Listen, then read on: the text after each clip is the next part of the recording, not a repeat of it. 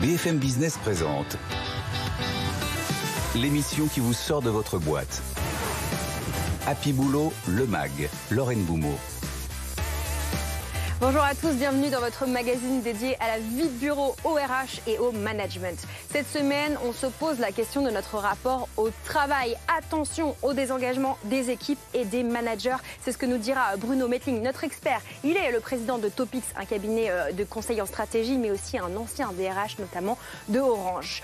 Attention aussi à comment attirer euh, les jeunes, les 18-30 ans, comment construire votre marque employeur. J'ai posé euh, la question à deux experts des médias euh, digitaux. C'est euh, Valran Moulet-Berthaud, le fondateur du Crayon, et Harold Gardas de Com. Ils vous donneront leurs conseils pour construire une marque efficace et réussir vos recrutements. Attention, petit teaser, il faudra être réactif quand vous recevrez euh, des candidatures. Et puis, dernier conseil de notre émission, ce sera comment limiter le turnover dans vos équipes avec l'aide de la technologie. C'est une solution que Maxime Cariou a développée, le fondateur de Top. L'IA, la big data, le big data au service du, de la rétention. C'est tout de suite dans Happy Boulot le MAG. BFM Business. Happy Boulot le MAG. L'exécutif de la semaine.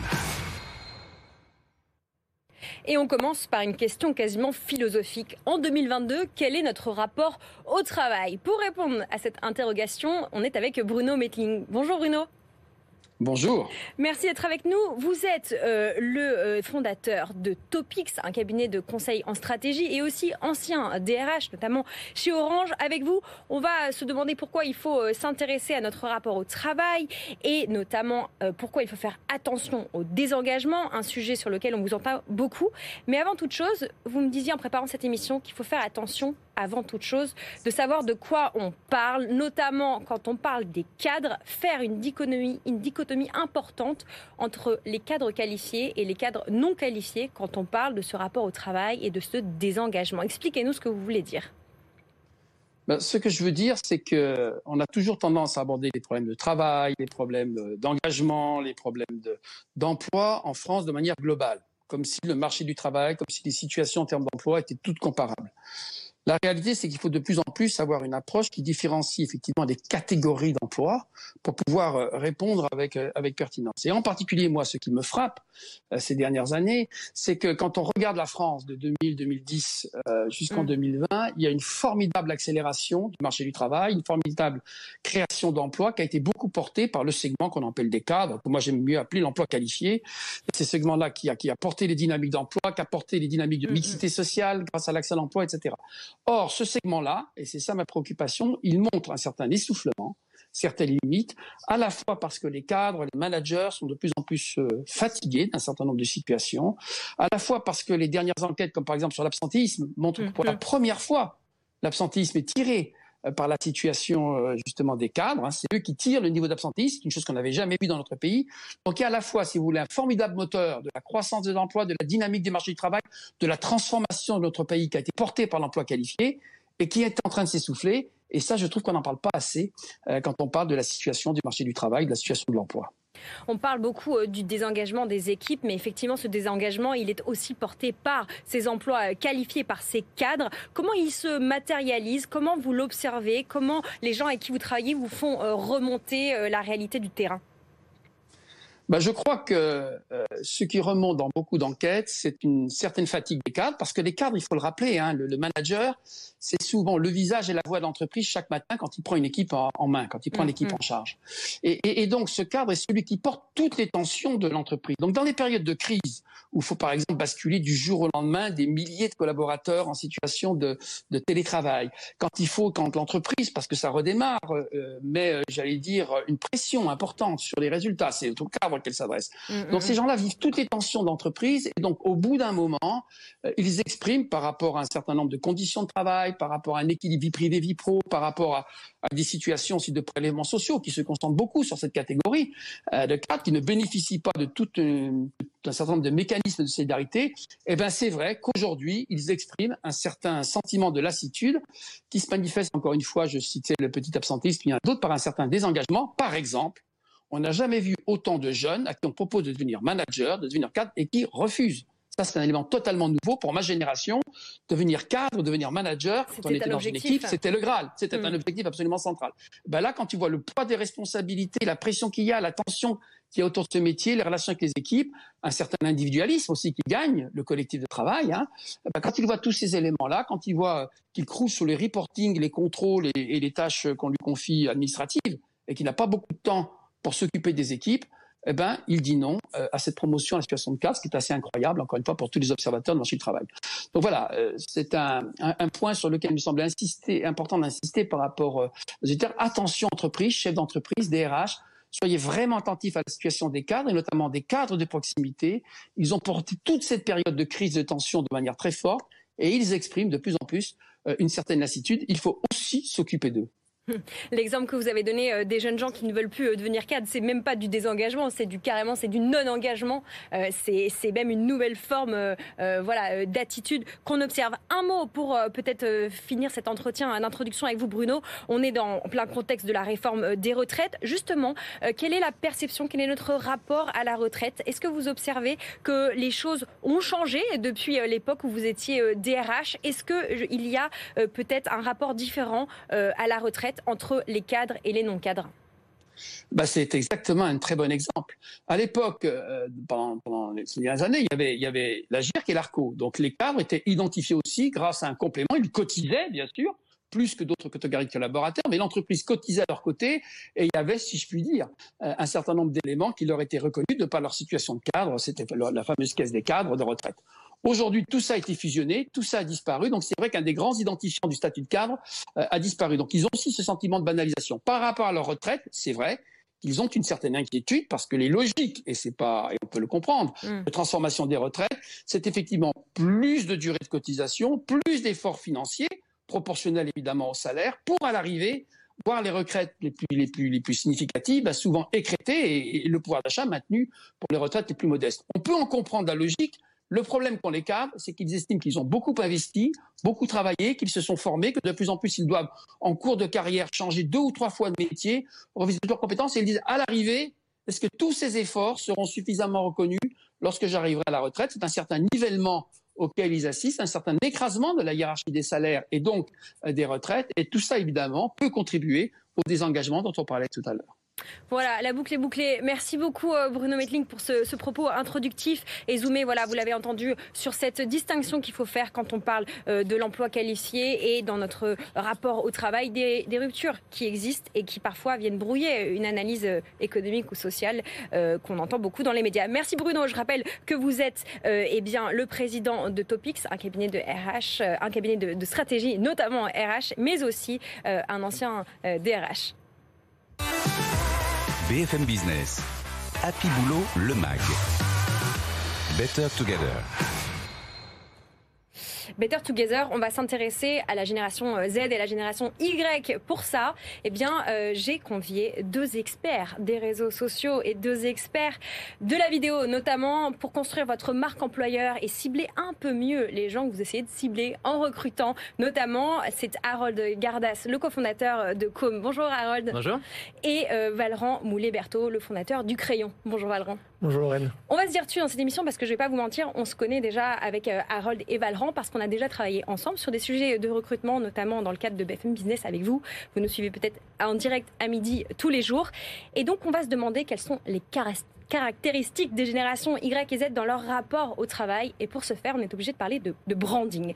De branding, quelles sont les clés de la communication de la marque employeur? Alors je voudrais euh, vous euh, chacun nous donner un exemple d'une vidéo que vous avez fabriquée, vous et vos équipes, qui vous semble incarner les clés du succès et de ce qu'il faut véhiculer euh, sur Internet. Harold, est-ce que tu veux commencer? Ok, écoute, du coup, bah, assez, assez marrant qu'on parle de ça, puisque donc la première vidéo de présentation de Com sur les réseaux, ça a été une, une, une, vidéo de présentation de Com, où je prenais la parole face caméra, donc là il y avait vraiment une personnification avec le moi euh, qui, qui identifiait Com, et euh, sur lequel on a eu des super retombées, puisque ça changeait un petit peu euh, des contenus qu'on pouvait voir, notamment sur LinkedIn, sur lequel on est assez actif, et qui permettait de, de faire transpirer l'entièreté des valeurs qu'on a chez Com, donc c'est le côté un peu fun, le côté un peu authentique, le côté décalé, et c'est un contenu qui a très bien marché, puisqu'on a eu énormément de candidatures, donc au niveau de la marque employeur, on a, on a vraiment réussi à, ce que ça fonctionne, et au niveau du, des leads entrants, donc des, des clients qui se sont intéressés à l'activité de com, ça a aussi très bien fonctionné. Donc je pense que ce cas d'usage était hyper intéressant. Et chez toi, Valent? Nous, c'était juste avant l'été. On avait un besoin de recrutement sur différents postes du crayon. D'ailleurs, on était sur BFM Business pour en parler aussi. On s'est rencontrés comme ça à Vivatech. Exactement. Et on a réussi aussi à avoir un, beaucoup de candidatures grâce au fait que donc mes trois autres associés, Antonin, Sixtine et Jules, ont aussi des comptes de réseaux sociaux très développés. Et on a tous partagé des stories, en fait, de, on montrait tout notre cadre de travail, toute notre équipe. Et en fait, c'était vraiment extrêmement brut, en fait, très, euh, très peu préparé, on va dire, euh, très peu euh, chiadé, comme on dit dans la mmh, vidéo. Mmh, mmh. Et en fait, ça nous a permis, en fait, de montrer, en fait, tout l'envers du décor et toutes les personnes qui y travaillaient pour, pour que les personnes puissent se projeter, en fait, travaillant simplement, en fait, dans notre écosystème. Et ça nous a apporté énormément de candidatures et je pense que ça nous a apporté plus de candidatures que les posts LinkedIn ou les, ou les posts sur les différents réseaux qu'on avait fait. C'est ces stories-là qui, du coup, créent un grand engagement parce qu'on on s'y sentait, quoi. On avait l'impression de pouvoir y être quand on s'engage, quand on monte son visage, quand on incarne euh, sa boîte, on, s'expose aussi euh, à devoir incarner et porter euh, les valeurs de la boîte. Est-ce que vous avez des exemples dans vos clients ou dans les gens que vous observez, que vous surveillez, de boîtes, de patrons, de patronnes qui font preuve réellement d'engagement à travers des actions concrètes et qui arrivent à les mettre en images sur des vidéos, sur des interviews ou peut-être même en son, dans des contenus de podcast Est-ce que vous avez comme ça des exemples à partager avec ceux qui nous écoutent? Nous, on a un entrepreneur avec lequel on travaille pour sa relation presse et son personal branding, c'est une des activités de, notre entreprise. Et lui a des engagements euh, sociétaux très forts, qui vont en fait avec le fonctionnement et la, sa typologie d'entreprise, de, d'entreprise qui est sur du, ménage responsable. On va bien traiter en fait le personnel ménager. Et c'est vraiment important pour lui parce que c'est tout un sujet, on va dire, de communication, parce qu'une bonne partie de son marketing est basée là-dessus. Parce que le secteur est pas forcément très bien regardé là-dessus. Exactement, même le secteur est même assez délétère. Nous, il nous a montré les chiffres de ses concurrents, c'est même euh, parfois assez ahurissant. Et donc, du coup, on l'aide à sa communication là-dessus, mais c'est à double niveau. Il y a au niveau de ses clients, donc c'est ce que disait euh, Harold Teller, parce que c'est au niveau de ses clients, mais c'est aussi au niveau de ses futurs euh, employés, en fait, mm, mm. qui peuvent voir que du coup, en tant qu'employés ménagers, ils seront mieux traités dans cette entreprise que dans une autre, ce qui lui permet d'avoir des gens potentiellement plus performants, parce que du coup, après, il va y avoir une masse de candidatures, donc un tri plus sélectif et donc du coup des employés plus performants. Dans un secteur pas très sexy. Dans un secteur pas très sexy en plus, ce qui est là qui est intéressant. Et toi, Harold, est-ce que tu as un exemple? J'ai plein d'exemples de, de, nos clients qui effectivement euh, prennent la parole euh, et vraiment personnifient un peu leur entreprise, notamment dans des secteurs peu sexy, parce qu'ils ont compris que c'est un axe différenciant et que pour le coup, ça marche très bien en marque employeur et côté client. J'en ai plein, franchement. Euh, je pense que ce qu'il faut, c'est bien, bien, encore une fois, trouver le bon équilibre et surtout faire des contenus qui sont les plus authentiques possibles, puisque autant la, la vidéo qualitative et, euh, et on connaît un peu avec Home, ça a du Mm. ça, a son importance, mais autant les contenus authentiques comme de la photo, comme ce dont tu parlais au début, Valorant, sur des contenus euh, bruts, mais en fait c'est ce mix de tout qui fait que ça a des contenus qui sont hyper pertinents et qui permettent d'avoir un ROI en fonction de ce qu'on se, sera donné, euh, qui, fonctionne bien. Alors quand on est jeune, quand on a entre 18 et 30 ans, comment on fait pour choisir l'entreprise dans laquelle on a envie de postuler quand on pense à quitter son job ou quand on rentre sur le marché du travail? Est-ce que vous avez une petite liste maintenant, un top 3 des, critères qui sont devenus les normes? Je vous en donne quelques-uns, après on peut trier, mais est-ce que par exemple la semaine de 4 jours, c'est devenu euh, quelque chose qui vous semble vraiment euh, inéluctable? Est-ce que le télétravail, est-ce que le salaire, c'est toujours aussi important? Si vous deviez me faire un, top 3 ou un top 6 avec vous deux, qu'est-ce que vous me diriez? Écoute, bah, on a fait un on a fait un documentaire qui s'appelle Work in Progress euh, où on a on a parlé de toute la thématique. Super documentaire. merci beaucoup. Ça doit toute la thématique business et et, et, et salariat. Et ce qui ressort vraiment, c'est que la génération Z et Y ne cherchent plus qu'un salaire, ça c'est une évidence. Il y a toute une question de contexte et de cadre dans lesquels ils vont pouvoir évoluer. Donc c'est est-ce que les bureaux sont beaux? C'est un vrai vrai critère de sélection. Euh, est-ce que les employés sont des personnes avec qui je vais pouvoir passer du temps euh, en dehors du boulot? Euh, Est-ce que je peux faire du télétravail ou non? Donc tu as, ce paramètre qui est quand même hyper important et tu as aussi la gestion de leur, de leur poste comme une carrière et non comme un poste à part entière. Ils ont vraiment cette vision de se dire est-ce que en interne ou ailleurs, je vais pouvoir capitaliser sur mon expérience pour évoluer rapidement, encore une fois dans l'entreprise ailleurs. Et il y a vraiment cette vision de projet euh, que les entreprises ont intérêt à vraiment intégrer, non pas de poste mais de projet, pour pouvoir essayer de maximiser les chances de, de, recruter des profils comme, comme eux. tout, tout, ce qui a dit est vrai, donc je vais pas en rajouter là-dessus. Moi, j'ajouterais un facteur que je trouve très peu mentionné et que je trouve super intéressant. C'est euh, ça base un peu d'une étude américaine où ils avaient fait euh, écrire et ils avaient fait des travaux extrêmement exigeants et très bien payés des étudiants. Mhm. Mais en revanche, ils déchiraient leurs travaux et ils leur demandaient de recommencer indéfiniment, alors qu'ils étaient payés pour le faire. Ils ont demandé jusqu'à quand les gens allaient tenir. Et en fait, les, résultats étaient sans appel. Ça rendait fou les gens, même s'ils étaient payés pour le faire. Et en fait, je pense qu'il y a énormément de ça. Et je pense que c'est un des problèmes et un des freins pour bien recruter dans les grands groupes. C'est la sensation d'avoir un impact. En fait, que ce qu'on fait est très concret. Que ça a des, variables et et des conséquences sur le business global. Et je pense que c'est un des avantages comparatifs incroyables des startups par rapport aux grands groupes dans le recrutement. C'est que même si parfois les avantages sont moins bons sur le comité d'entreprise, parfois même sur les salaires ou sur des stock options pour des métiers plutôt de mm-hmm. manager, il y a un avantage incroyable sur le fait que ce qu'on a fait dans sa journée, le lendemain ou une semaine après, on va sentir les conséquences et l'impact.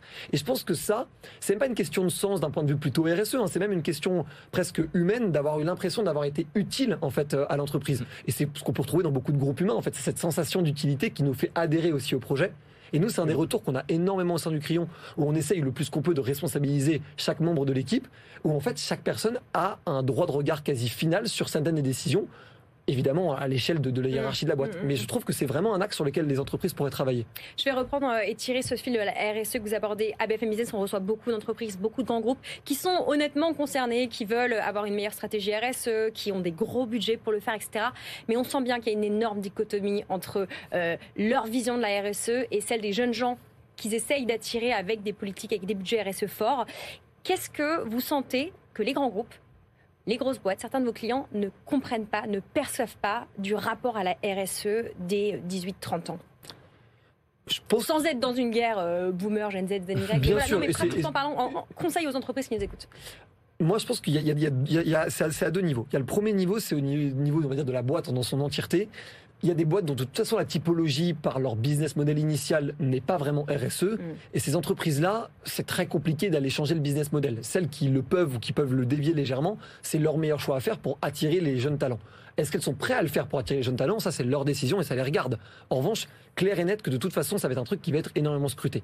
En revanche, là où il y a une zone d'action pour n'importe quelle entreprise, même celle dont le business model initial n'est pas RSE, c'est le fait de mener des petits projets ou même des projets de moyenne taille en interne qui, elles, pour le coup, euh, ces projets, enfin, qui, ces projets-là pourront justement avoir cet impact RSE. Ça peut être monter des fondations, monter des associations, monter des incubateurs, faire de l'intrapreneuriat, être en fait sur le terrain parce qu'une grande entreprise, elle touche un tel écosystème qu'en fait on peut réussir avec ce tel écosystème à amener plein de petits projets d'amélioration RSE au sein de cet écosystème, même si le business model de base, et je pense à des entreprises notamment pétrolières par exemple, mm-hmm. reste des énergies fossiles. Mais il y a quand même beaucoup de gens dans la chaîne dont on peut améliorer le quotidien grâce à la RSE. Et Rol, t'es d'accord? Comment on fait ça sans faire du greenwashing? Alors c'est, il faut trouver justement le bon équilibre parce qu'on peut vite passer sur un, sur un côté greenwashing. Je pense que ce qu'il faut, et dans les plus petites structures comme les nôtres, c'est vraiment essayer de, de comprendre ce qu'attendent les salariés et aussi nous, en tant que fondateurs, savoir ce qu'on a envie aussi. Et typiquement, ce qui peut être activable, c'est aussi donc des projets qu'on mène à bien dans le cadre de la RSE. Typiquement, on veut ouvrir un média dans lequel on va, uniquement recevoir des clients et des entreprises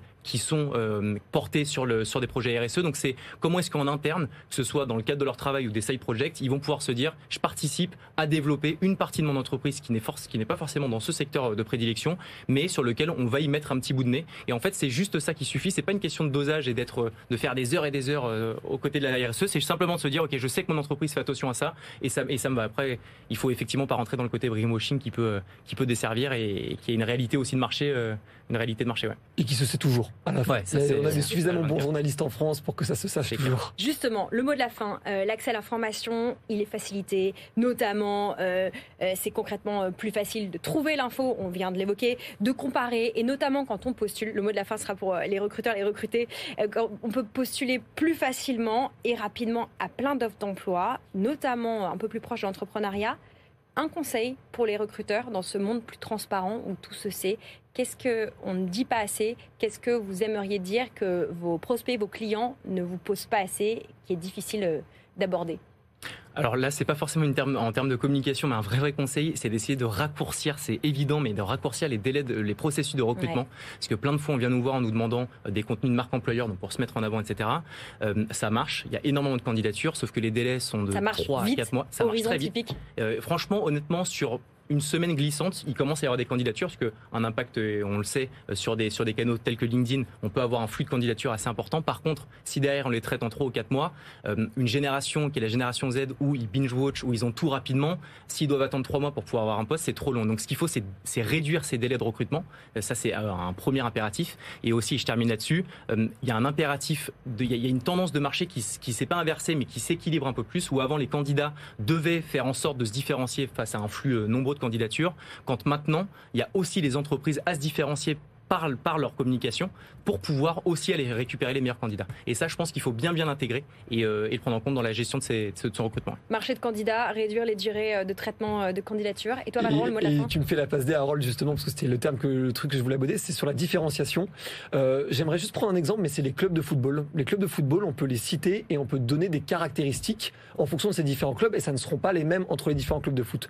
Je pense que les entreprises doivent faire la même chose, quitte à choisir une stratégie à s'y tenir, se, se redéfinir quelles sont nos valeurs. Et nos valeurs, c'est pas la bienveillance personne n'a une boîte malveillante. Mm, mm. Les valeurs, c'est des choses qui sont vraiment ancrées. Donc ça va être pro-innovation ou à l'inverse pro-sécurité. Ça peut être différentes choses.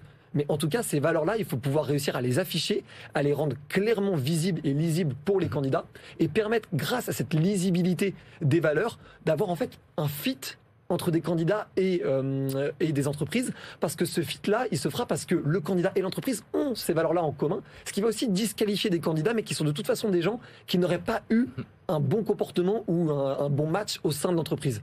Et je pense que réussir à avoir des valeurs qui peuvent cliver suffisamment pour qu'il y ait des gens qui ne veulent, ne veuillent pas juste parce que c'est ces valeurs-là, c'est un bon indicateur qu'on va justement trouver des gens qui vont en être fans. Elon Musk, je prends cet exemple-là, est extrêmement clivant. Il y a des gens qui seraient, donneraient tout pour bosser auprès de lui, des gens qui feraient tout pour ne jamais bosser auprès de lui c'est un bon exemple de justement ce qu'on peut faire. Voilà, travaillez votre, votre com comme un, un club de foot, votre com et votre culture euh, comme un club Exactement. de foot. Et réduisez euh, les délais de traitement des candidatures RH. Ça, c'est les deux conseils de nos deux experts euh, d'Happy Boulot. Harold Gardas, merci beaucoup, cofondateur de Com, et euh, Valent Moulet-Berthaud, le fondateur du Crayon et aussi d'Élise. Vous vous souvenez peut-être de cette app qui a permis de s'informer sur les présidentielles. On va parler de comment réduire le turnover de vos équipes avec la tech. Restez avec nous. BFM Business. Happy Boulot, le MAG. Business Case. Limiter euh, le turnover dans les entreprises, c'est peut-être votre problème et euh, peut-être qu'on a la solution aujourd'hui dans Happy Boulot. Bonjour Maxime Cariou. Bonjour. Vous êtes euh, le fondateur de la société TOP, TOP pour Team Opportunity Prediction, que je prononce autant que je peux avec l'accent français. Avec vous, eh bien, ce que vous apportez, vous et votre équipe, c'est peut-être un outil de prédiction qui peut aider vos clients à limiter le départ plus ou moins spontané des collaborateurs. C'est quoi votre technologie? Alors en effet, donc on ne remet pas du tout en question hein, tout ce qui est QVT et sens au travail. Au contraire, on, on abonde complètement dans cette dynamique-là et dans tous ces préceptes. Mais par contre, en effet, on s'est rendu compte qu'aujourd'hui, eh ben, les collaborateurs qui démissionnent sont assez souvent les collaborateurs qui sont contents. Donc ça, ça fait partie des, des phénomènes aussi paradoxaux. Les collaborateurs qui sont contents. Oui, tout à fait. Ça, c'est les analyses des, des, grands, des, grandes sociétés, des grandes RH, hein, en, en, règle générale à l'international. Et donc, bah, nous, on amène une solution justement qui permet de faire euh, du prédictif et de comprendre un peu mieux euh, ce qui se passe. Et à partir du moment où on sait grosso modo ce qui va se passer, bah, du coup, d'amener une suite d'actions euh, préventives et correctives aux managers au juste à temps pour, euh, bah, pour mieux gérer et puis pour mieux accompagner ses équipes. Mais alors, dedans, c'est quoi? C'est euh, des algorithmes, c'est de l'IA, c'est du big data? Qu'est-ce que c'est concrètement Ça fait un peu mal à la tête, en effet. C'est de l'IA en machine learning avec beaucoup de data science.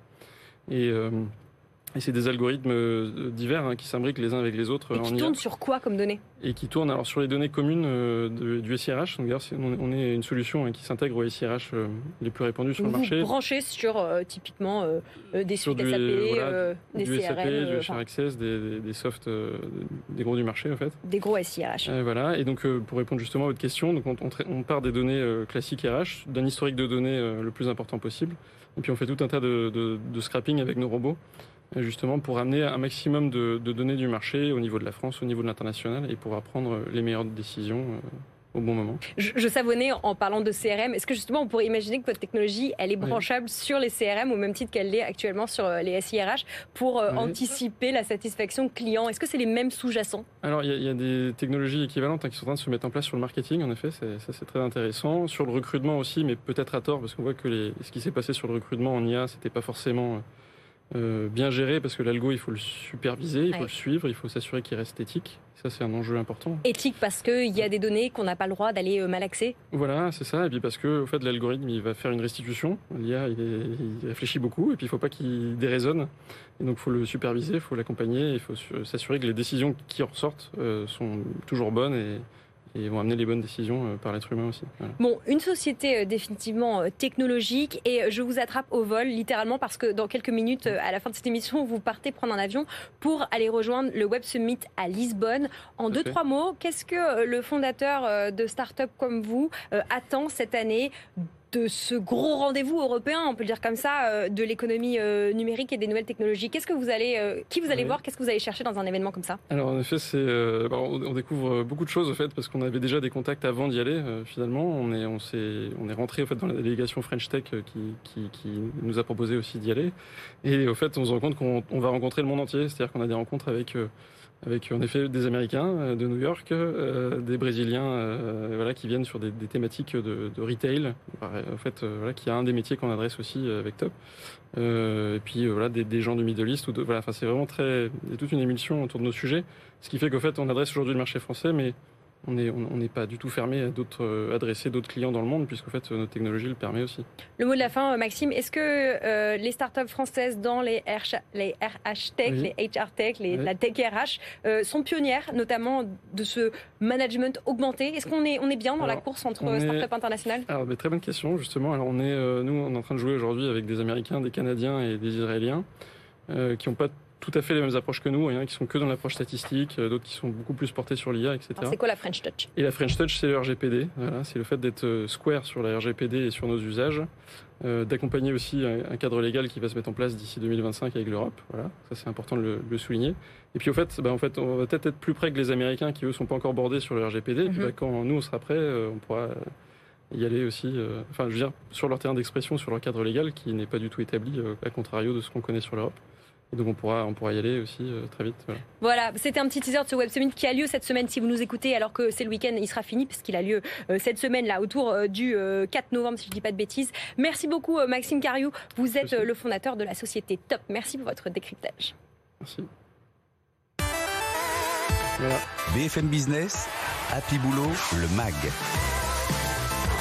L'émission qui vous sort de votre boîte.